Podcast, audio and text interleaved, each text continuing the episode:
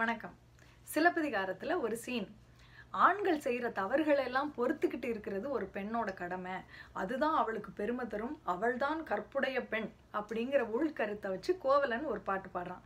அதுக்கு மாதவி ஒரு பதில் பாட்டு பாடுறான் அதில் ஆண்கள் ஒழுக்கமானவர்களாகவும் நல்ல குணமுடையவர்களாகவும் எடுத்த காரியத்தில் வெற்றி பெறுபவர்களாகவும் இருக்கிறது தான் அவனை சேர்ந்த பெண்ணுக்கு பெருமையை ஒழிய அவன் செய்கிற தப்பெல்லாம் பொறுத்துக்கிறதுனால ஒன்றும் அவளுக்கு பெருமை வராது. அப்படிங்கிற உள்கருத்துல அவள் ஒரு பாட்டு பாடுறா இதை கேட்ட உடனே கோவலனுக்கு பயங்கரமா கோவம் வந்துடுது அது மட்டும் இல்ல அவன் செஞ்ச துரோகத்தை பொறுத்துக்கிட்டு இத்தனை நாள் பொறுமையா காத்திருக்காளே கண்ணகி அவளுடைய ஞாபகமும் வருது. உடனே கண்ணகிட்ட திரும்பி வர்றான். வந்து கண்ணகி நம்ம இனிமையாவது எங்கேயாவது கண் காணாத இடத்துல போய் சந்தோஷமா வாழலாம் அப்படின்னு சொல்லி ராத்திரியோட ராத்திரியா அவளை கூட்டிக்கிட்டு பூம்புகார்ல இருந்து மதுரைக்கு வர்றாங்க ரெண்டு பேரும். வர்ற வழியில் தெரிஞ்சவங்க வீட்டில் தங்கியிருக்காங்க. அப்போ கண்ணகி கோவலனுக்கு சமைச்சு சாப்பாடு பரிமாறுறான் அப்போது கோவலன் கண்ணகியை பார்த்து ஒரு கேள்வி கேட்குறான் ஏன் கண்ணகி? என் மேலே உனக்கு கோவமே இல்லையா? நான் உன்னை இத்தனை வருஷம் தனியாக தவிக்க விட்டுட்டு போனேனே. எங்கள் அம்மா அப்பா சேர்த்து வச்சிருந்த மலை மாதிரியான சொத்தெல்லாம் அழிச்சிட்டேனே.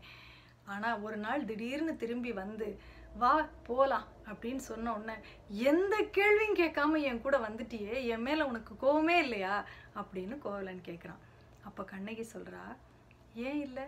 இருக்குது நாம் ரெண்டு பேரும் கணவன் மனைவியாக வாழ்ந்திருந்தா நாலு நல்ல காரியம் பண்ணுறவங்க நம்ம வீட்டுக்கு வந்து நம்மக்கிட்ட உதவி கேட்டிருப்பாங்க. நம்மளும் நம்மளால் முடிஞ்சதை கொடுத்துருப்போம். அதனால் நமக்கு கொஞ்சம் புண்ணியம் கிடச்சிருக்கும். துறவிகளையும் அந்தணர்களையும் நம்ம வீட்டுக்கு கூப்பிட்டு ஒருவேளை சாப்பாடு போட்டிருக்கலாம். நம்மளோட நண்பர்களையும் உறவினர்களையும் கூப்பிட்டு விருந்து கொடுத்துருக்கலாம். தமிழர்களோட சிறந்த பண்பாடாச்சே விருந்தோம்பல். இந்த சந்தோஷமெல்லாம் கணவன் மனைவியாக வாழ்ந்தால் மட்டும்தான் கிடைக்கும். அதெல்லாம் எனக்கு கிடைக்கவே இல்லையே. ஏன் கோபம் இல்லை? இருக்குது அது எல்லாத்துக்கும் மேலே உங்கள் அப்பா இந்த நாட்டு மன்னனை விட பெரும் பணக்காரர். அவருக்கு அவ்வளவு பேரும் புகழும் இருக்குது அவரும் உங்கள் அம்மாவும் என்னை பார்க்க வருவாங்க. உங்கள் மேலே இருக்கிற கோபத்தை எல்லாம் கட்டுப்படுத்திக்கிட்டு நீ இவ்வளோ பொறுமையான பொண்ணாக இருக்கியம்மா. உன்னை புரிஞ்சிக்காமல் போயிட்டானேன்னு என்னை பாராட்டி எனக்கு ஆறுதல் சொல்லுவாங்க.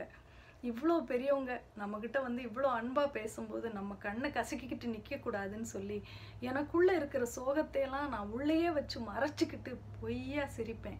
அவங்களுக்கு தெரியும் நான் பொய்யா தான் சிரிக்கிறேன்னு. அதை பார்த்து அவங்க இன்னும் தான் கஷ்டப்படுவாங்க. இது எல்லாத்துக்கும் காரணம் நீங்கள் ஒழுக்கம் தவறி போனது தானே. ஏன் கோபம் இல்லை?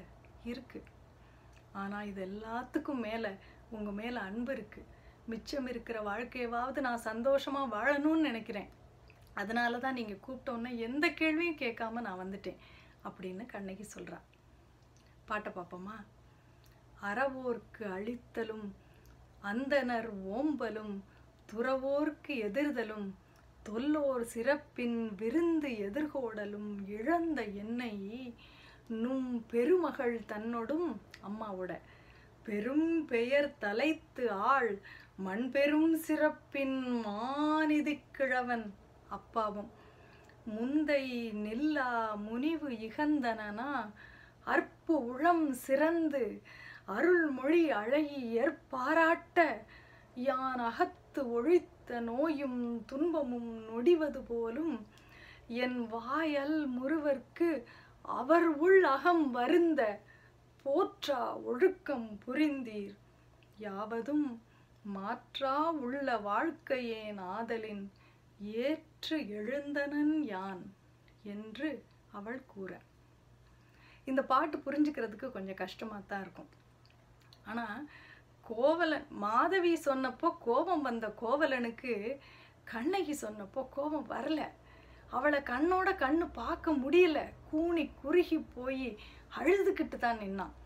கணவன் செய்கிற தவற்ற எவ்வளவு பக்குவமாக பொறுமையாக அதே நேரம் உரைக்கிற மாதிரி கண்ணகி எடுத்து சொன்னா அந்த பண்பை அதை நமக்கு சொன்ன இளங்கோவை நம் தமிழை நம்ம ரசிக்கிறோம். நன்றி.